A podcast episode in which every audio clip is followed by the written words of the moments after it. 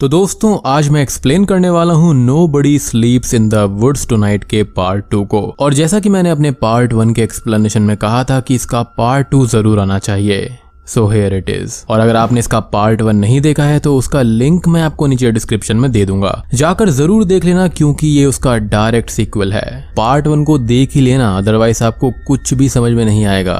और कई लोग यहाँ पर मुझसे ये भी पूछते हैं कि इन फिल्म्स को कहाँ देखा जा सकता है। तो दोस्तों, आप इस मूवी को डायरेक्टली नेटफ्लिक्स पर जाकर देख सकते हैं। वहाँ पर part one and part two दोनों ही अवेलेबल हैं। और ये एक पोलिश हॉरर मूवी है। तो आज हम इसको एक्सप्लेन करते करते यहाँ पर ये भी देख लेंगे ये कितना मज़ेदार है। और दोस्तों, मैंने हाल ही में एक्सप्लेन किया है डिबुक मूवी को, जो कि इमरान हाशमी की मूवी है। तो अगर आपने नहीं देखी है तो वो भी जाकर देख लेना। Link is in the description तो चलिए, अब बिना किसी देरी के चलते हैं सीधा। वीडियो की तरफ़।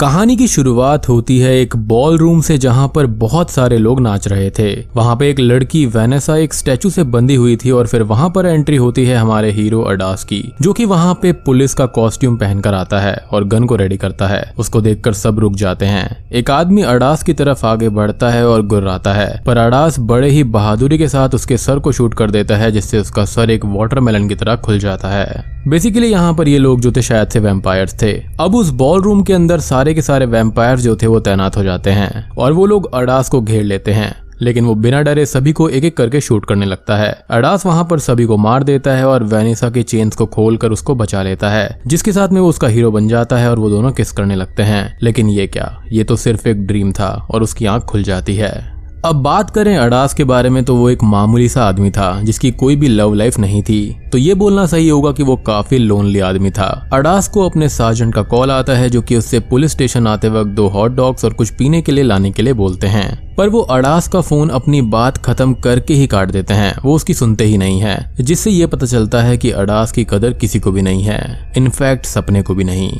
अडास अब पुलिस स्टेशन के लिए तैयार होता है और ग्रोसरी स्टोर जाता है, जहाँ पे वो दो हॉट डॉग्स और दो ऑरेंज जूस ले लेता है। ग्रोसरी स्टोर का ओनर जब हॉट डॉग्स बना रहा था, वो एक दरवाजे के पास जाके एक कुत्ते को मार के वहाँ से भगा देता है और अडास को इस बात पे काफ़ी गुस्सा आता है। वो खाने के लिए पेमेंट करता है और उस ग्रोसरी स्टोर के ओनर को एनिमल प्रोटेक्शन राइट्स के बारे में बोलने लगता है और बोलता है की अगर आगे से फिर से उसने ऐसा किया तो वो उसको जेल में डाल देगा। पर ग्रोसरी स्टोर का ओनर भी उसको सीरियसली नहीं लेता और उसे स्टोर से बाहर जाने के लिए बोल देता है, जो कि बहुत ही खतरनाक बेजती थी। खैर, अडास खाना लेकर चुपचाप पुलिस स्टेशन आता है और सीधा वेनेसा के पास जाता है और उसे ऑरेंज जूस देने की कोशिश करता है बट वो उसे मना कर देती है। अब अडास को वहाँ पर लॉकअप के अंदर से कुछ आवाज़ें आ रही थी, जिसको चेक करने के लिए वो वहाँ पर जाता है। और ये क्या? वहाँ पर तो वही म्यूटेटेड ट्विंस थे, जो कि पिछली मूवी में मॉन्स्टर बन गए थे, और वहाँ पर जोशा भी थी। जी हाँ। अब यहाँ पर अडास और जोशा दोनों का ही एक ऑकवर्ड सा आई कांटेक्ट होता है, और फिर थोड़ी देर में सार्जेंट रेस्ट रूम से बाहर आते हैं। अब अडास यहाँ पर सार्जेंट के पास उनको खाना देते हुए लॉकअप के अंदर बंद हुए लोगों के बारे में पूछता है। सार्जेंट ये बताते हैं कि पिछली रात को जोशा जो कि लॉकअप में बंद थी, वो खून और मिट्टी से सनी हुई स्टेशन में आई थी। और कुछ मीटियोर्स के बारे में बात करने लगी और उसने ये भी बोला कि उसके सारे दोस्त मारे जा चुके हैं। बेसिकली वो यहाँ पर कैंपिंग के लिए आई थी और वहाँ पर उसके जो दोस्त थे वो मारे जा चुके थे, यानी कि उनके ग्रुप के जो और लोग थे, जिसके बारे में मैं ऑलरेडी पार्ट वन में आपको बता चुका हूँ। खैर वो ये बोलती है कि उसके दोस्तों को उन्हीं इविल ट्विंस ने मारा है, जिसकी वजह से जोशा ने इविल ट्विंस में से एक को मार दिया था, जो कि सिर्फ़ उसको लगा। जिसके बाद में सार्जेंट वहाँ पे गए और वहाँ पर एक इविल ट्विन था। और बाद में उसी पुलिस स्टेशन के किसी दूसरे ऑफिसर ने दूसरे भाई यानी म्यूटेटेड बंदे को पकड़ लिया था। और अब उनके पास में बस कुछ ही लाशें बची हैं तो सार्जेंट को यहाँ पर कुछ भी समझ नहीं आ रहा था, जिसकी वजह से उन्होंने तीनों को ही लॉकअप में बंद कर दिया। बेसिकली इन म्यूटेटेड ट्विंस ने ही सबको मार दिया होगा। अडास यहाँ पर सार्जेंट से पूछता है कि क्या उन्होंने सिटी की पुलिस को कॉल किया? और उनका ये कहना था कि उन्होंने कॉल कर दिया है। जिसके बाद वो ये भी बोलते हैं कि पुलिस स्पेशल फोर्सेस जल्दी ही आ जाएँगी, और वो लोग आज रात या फिर कल सुबह तक आने वाले हैं। अडास को सार्जेंट ये भी बताते हैं कि उन दोनों को लॉकअप में बंद करने में भी बहुत मुश्किल हुई थी। अडास यहाँ पर जोशा को पानी देता है और फिर अडास और जोशा एक दूसरे को इंट्रोड्यूस करते हैं, जिसके बाद वहाँ पर साजेंट आते हैं और जोशा को फ़ील्ड विज़िट के लिए ले जाते हैं। अडास फिर साजेंट के ऑफ़िस में जाके जोशा के पिक्चर को देखता है। जोशा और साजन दोनों ही अब उस घर में जाते हैं और साजन जोशा को शुरुआत से सब कुछ बोलने के लिए बोलता है। जोशा यहाँ पर सब कुछ बता रही होती है और उसको उसी के पास एक जगह से बहुत सारी अजीब आवाज़ें सुनाई देती हैं और साजन का पेट भी खराब हो जाता है, जिसकी वजह से उन्हें वॉशरूम जाना पड़ता है। अब साजन यहाँ पर जोशा को उसी रूम के बेड के ऊपर बैठाकर वॉशरूम चले जाते हैं। लेकिन तभी जोशा जिस बेड के ऊपर बैठी हुई थी, उसी के नीचे मून का मीटियोर था, जिसकी वजह से ये दोनों ट्विंस जो थे, वो म्यूटेट हुए थे, जहाँ से एक ब्लैक लिक्विड निकलता है और जोशा के पैरों को घेर लेता है। अब जब तक साजन घर के अंदर आ पाते, जोशा एक मॉन्स्टर बन चुकी थी, और साजन को वो उस बेड पर नहीं मिलती। अब जोशा यहाँ पर साजन पर हमला कर देती है और उनकी बॉडी को आधा काट देती है। जोशा यहाँ पर काफ़ी तेज थी और साजन की मौत वहीं पर हो जाती है। अब रात को पुलिस स्टेशन में अडास वेनेसा के साथ में अकेला बैठा हुआ होता है और वो वेनेसा को बोलता है कि सार्जेंट और जोशा दोनों ही अभी तक फ़ील्ड से वापस नहीं आए हैं। वेनेसा अडास को सार्जेंट को कॉल करने के लिए बोलती है, पर कॉल यहाँ पर बार बार वॉइस मेल की तरफ़ डाइवर्ट हो रहा था, जिसके बाद अडास सार्जेंट के वॉकी टॉकी की मदद से बात करने की कोशिश करता है, पर उसका भी कोई जवाब नहीं आता। वेनेसा अडास को अकेले ही जाने के लिए बोलती है, पर अडास मना कर देता है, क्योंकि उसे खुद को भी सेफ़ रखना था। फिर उसके बाद वेनेसा अडास के साथ उस घर में आती है। अडास वेनेसा के साथ गाड़ी में एक स्मॉल टॉक करने की नाकाम कोशिश करता है, क्योंकि वो उसको सीक्रेटली लाइक करता था। वेनेसा जब वहाँ पर पहुँचती है तो उनको वहाँ पे साजन की गाड़ी मिलती है, और फिर साजन की आधी कटी हुई लाश भी दिखती है। अडास यहाँ पर वेनेसा को बोलता है कि उन्हें वापस स्टेशन चले जाना चाहिए और फिर से स्पेशल फोर्सेस के साथ में वापस आना चाहिए। पर वेनेसा उसे वीक बुलाकर वहाँ पर रुकने के लिए मजबूर करती है। वेनेसा के अकॉर्डिंग उनको स्पेशल फोर्सेस का इंतज़ार नहीं करना चाहिए, क्योंकि जितनी देर वो इंतज़ार करेंगे और भी लोग मारे जाएँगे। वेनेसा अडास की बातें सुनने के लिए राज़ी ही नहीं थी और वो दो और लोगों की मदद के लिए कॉल करती है और कॉल जाता है स्लोवेक और मारियुश के पास। वो दोनों तैयारी करके गाड़ी में जंगल की ओर बढ़ जाते हैं। अब एक कैंप के ऑफ़िस में हमको एक आदमी दिखाया जाता है जो कि जेनेस्का को कंप्लेंट कर रहा होता है कि कैसे सब मॉडर्नाइजेशन में इतने बह गए हैं कि छोटी छोटी चीज़ें उन्हें ऑफेंड कर देती हैं। वो इन सबको ठीक करना चाहता है, जिसकी वजह से ही उसने ये कैंप खोला। जेनेस्का उसकी बातों को सुनती है और हाँ में जवाब देती है और अचानक से ही लाइट चली जाती है, क्योंकि कैंप में कोई भी बच्चे नहीं थे। वो आदमी किसी रॉबर्ट को बुलाने की कोशिश करता है जो कि नहीं आता तो वो खुद अकेले ही इलेक्ट्रिसिटी बोर्ड के पास चले जाता है। वो ये देखता है कि इलेक्ट्रिसिटी बोर्ड को किसी ने तोड़ दिया है। वो उसे ठीक करने की कोशिश करता है तो वहाँ पे स्पार्क होता है। और फिर अचानक से वो मॉन्स्टर आके उस आदमी को इलेक्ट्रिसिटी बोर्ड के अंदर धकेल देती है, जिसकी वजह से उसका पूरा मुँह जल जाता है और उसके बाद वो उसके पेट में हाथ घुसाकर उसकी सारी अंतड़ियों को निकाल देती है। जो कि काफ़ी ग्रोस था।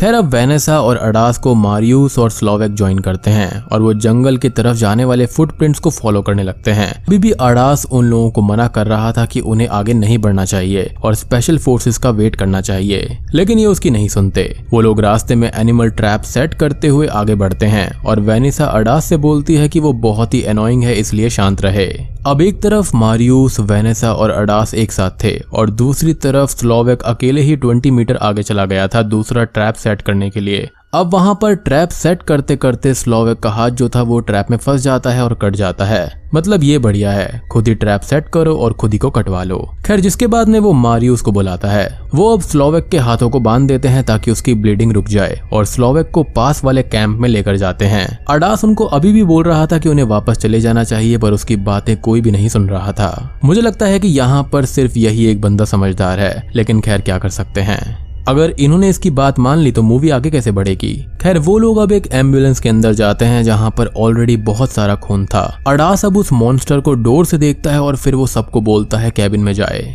अडास यहाँ पर वेनेसा को बताता है कि उसने जोशा को देखा है और वो उन ट्विन ब्रदर्स की तरह ही लग रही थी। खैर, उसी वक्त उन्हें एक आवाज़ सुनाई देती है कबर्ड से। चेक करने पर वहाँ पे जेनेस्का छुपी हुई थी। वो बताती है कि उस आदमी के साथ क्या हुआ, और इन सारी बातों के बीच में ही स्लोवेक की मौत हो जाती है, और वो मॉन्स्टर वहाँ पर ये भी देखती है कि वो लोग कैसे अडास को ट्रीट कर रहे थे। मारियूस ये बोलता है कि वो स्लोवेक को घर लेके जाना चाहता है, पर क्योंकि अभी मॉन्स्टर खुले में बाहर थी, सब उसे मना करते हैं, और अडास उससे ये भी बोलता है कि उन्हें अभी रुक जाना चाहिए, क्योंकि स्पेशल फोर्सेस जल्दी ही आ जाएँगे। बेसिकली यहाँ पर ये मॉन्स्टर जो है, वो यहाँ पर जोशा है। अब वेनेसा यहाँ पर मारियूस को बोलती है कि क्या वो उस मॉन्स्टर को मारना नहीं चाहता, क्योंकि उसके पास वेपन्स हैं और वो लोग ट्रेंड भी हैं उस मॉन्स्टर को मारने के लिए, जिससे कि उन्हें काफ़ी आसानी होगी। अडास अभी भी बोलता है कि उन्हें खुद को प्रोटेक्ट करना चाहिए, पर वेनेसा उसको इंसल्ट करती है और बोलती है कि उन्हें बाहर जाकर उस मॉन्स्टर से लड़ना चाहिए। उन सब में लड़ाई हो जाती है और अडास उन सबको शांत करता है और बोलता है कि उन सबको एक साथ रहना चाहिए। अब सभी लोग आपस में माफ़ी मांगते हैं और एक प्लान बनाते हैं कि उन्हें कैसे उस मॉन्स्टर को पकड़ना है। वो लोग जेनेस्का को बेट बनाकर उस मॉन्स्टर पर क्रॉस फायर करने वाले थे। लेकिन यहाँ पर जोशा काफ़ी चलाक थी। सबसे पहले वो मारियूस पर अटैक करती है। पीछे से आकर उसके दिल को उसकी बॉडी से बाहर निकाल लेती है और फिर उसके मुँह से सब कुछ निकाल देती है और उसको मार देती है। मॉन्स्टर का अगला शिकार यहाँ पर जेनेस्का थी, जिसको वो लोग बचा नहीं पाए। अडास यहाँ पर वेनेसा को बचा के कैबिन के अंदर लेकर आता है और उसे बड़ी बड़ी बातें फेंकने के लिए डांटता है। और फिर वो लोग लड़ना बंद कर देते हैं और वेनेसा और अडास एक दूसरे को हक करते हैं। अब जोशा यहाँ पर जेनेस्का के कटे हुए हाथ और पैर कैबिन के अंदर फेंकती है और फिर खुद कैबिन का दरवाज़ा तोड़कर जेनेस्का का सर लेकर अंदर आती है। अडास यहाँ पर जोशा की तरफ़ बंदूक तान देता है और वेनिसा अडास को उसकी तरफ़ धकेल के वहाँ से एंबुलेंस लेकर स्टेशन की तरफ़ चली जाती है। जोशा अडास के ऊपर चढ़ती है और उसके मुँह से एक अजीब सी जीव निकलती है जो की सीधा अडास के मुँह के अंदर चली जाती है और फिर अडास भी धीरे धीरे यहाँ पर मॉन्स्टर में बदलने लगता है। अडास के मॉन्स्टर में बदलने के बाद वो जोशा से एक अलग ही लैंग्वेज लैंग्वेज में बात करता है, जिसके बारे में उसने कभी सुना या पढ़ा भी नहीं था। अब जोशा यहाँ पर अडास को सब कुछ समझाती है कि एक बार मून से एक पत्थर गिरा था, जहाँ से एक लिक्विड उसके अंदर गया, जो कि अभी अडास के अंदर भी है। और वो दोनों ही बुरे इंसान हैं, और तब तक वेनेसा स्पेशल फोर्सेस से बात करने की कोशिश करती है। जोशा ये बताती है कि अब वो लोग बुरे इंसान हैं मॉन्स्टर्स हैं, इसलिए वो लोगों को मारेंगे। अडास ये बोलता है कि उसे कुछ खास मोटिवेशन ही नहीं है लोगों को मारने के लिए। इन सब बातों से जोशा फिर बताती है कि ह्यूमन काइंड अब ईविल बन चुकी है और उन्हें ईविल को खत्म करना होगा। अडास बोलता है कि सब बुरे नहीं होते और दुनिया उतनी बुरी भी नहीं है। और जोशा को यहाँ पर अडास को बहुत ही मनाना पड़ता है लोगों को मारने के लिए। जोशा और अडास डिसाइड करते हैं कि वो लोग किसी को मारने के लिए जाएँगे। पर अडास बोलता है कि उसके दिमाग में कोई स्पेसिफिक इंसान तो नहीं है और फिर वो दोनों ही उस ग्रोसरी स्टोर ओनर के पास जाते हैं, जो हमें शुरुआत में दिखाया गया था जिसने उस कुत्ते को मारा था। अब अडास यहाँ पर डिसाइड करता है कि वो अजीब अजीब सी ग्राउलिंग करेगा। अब वो दोनों ही उसके घर के सामने जाकर खड़े हो जाते हैं और फिर छुप जाते हैं। ग्रोसरी स्टोर का ओनर फिर पानी पीने के लिए जाता है। अडास बहुत ही एक्साइटेड होता है और वो जोशा से डरावनी आवाज़ निकालना सीखता है। और फिर वो लोग डिसाइड करते हैं कि वो लोग पहले लाइन काटेंगे और फिर अटैक करेंगे। अब जोशा और अडास दोनों ही पहले घर की बिजली को काटते हैं और फिर अडास नाइफ लेता है और वो दोनों ही एक क्लोजेट में छुप जाते हैं। जैसे ही वो बंदा बाहर आता है, वो क्लोजेट को चेक करने के लिए जाता है, पर फिर रुक जाता है क्योंकि उसे बाहर कुछ आवाज़ें सुनाई देती हैं और फिर अडास आके उसकी आँखों में चाकू घुसा देता है और उसको मार देता है। फिर जोशा और अडास दोनों ही इंटीमेट होते हैं और फिर अडास जोशा से पूछता है कि उसने उसी को क्यों चुना। तब जोशा बताती है कि उसने अडास में खुद को देखा और अडास को भी अब बहुत ज़्यादा एक्सेप्टेड और अच्छा फील हो रहा था। और आप यकीन नहीं करोगे कि मैंने यहाँ पर सिर्फ़ और सिर्फ़ इस मूवी का ये एक पोस्टर देखा था कि इन दोनों ने एक दूसरे को हक किया हुआ है और मैं समझ गया था कि यही होने वाला है। And let me remind you कि उस वक्त तक मैंने मूवी नहीं देखी थी।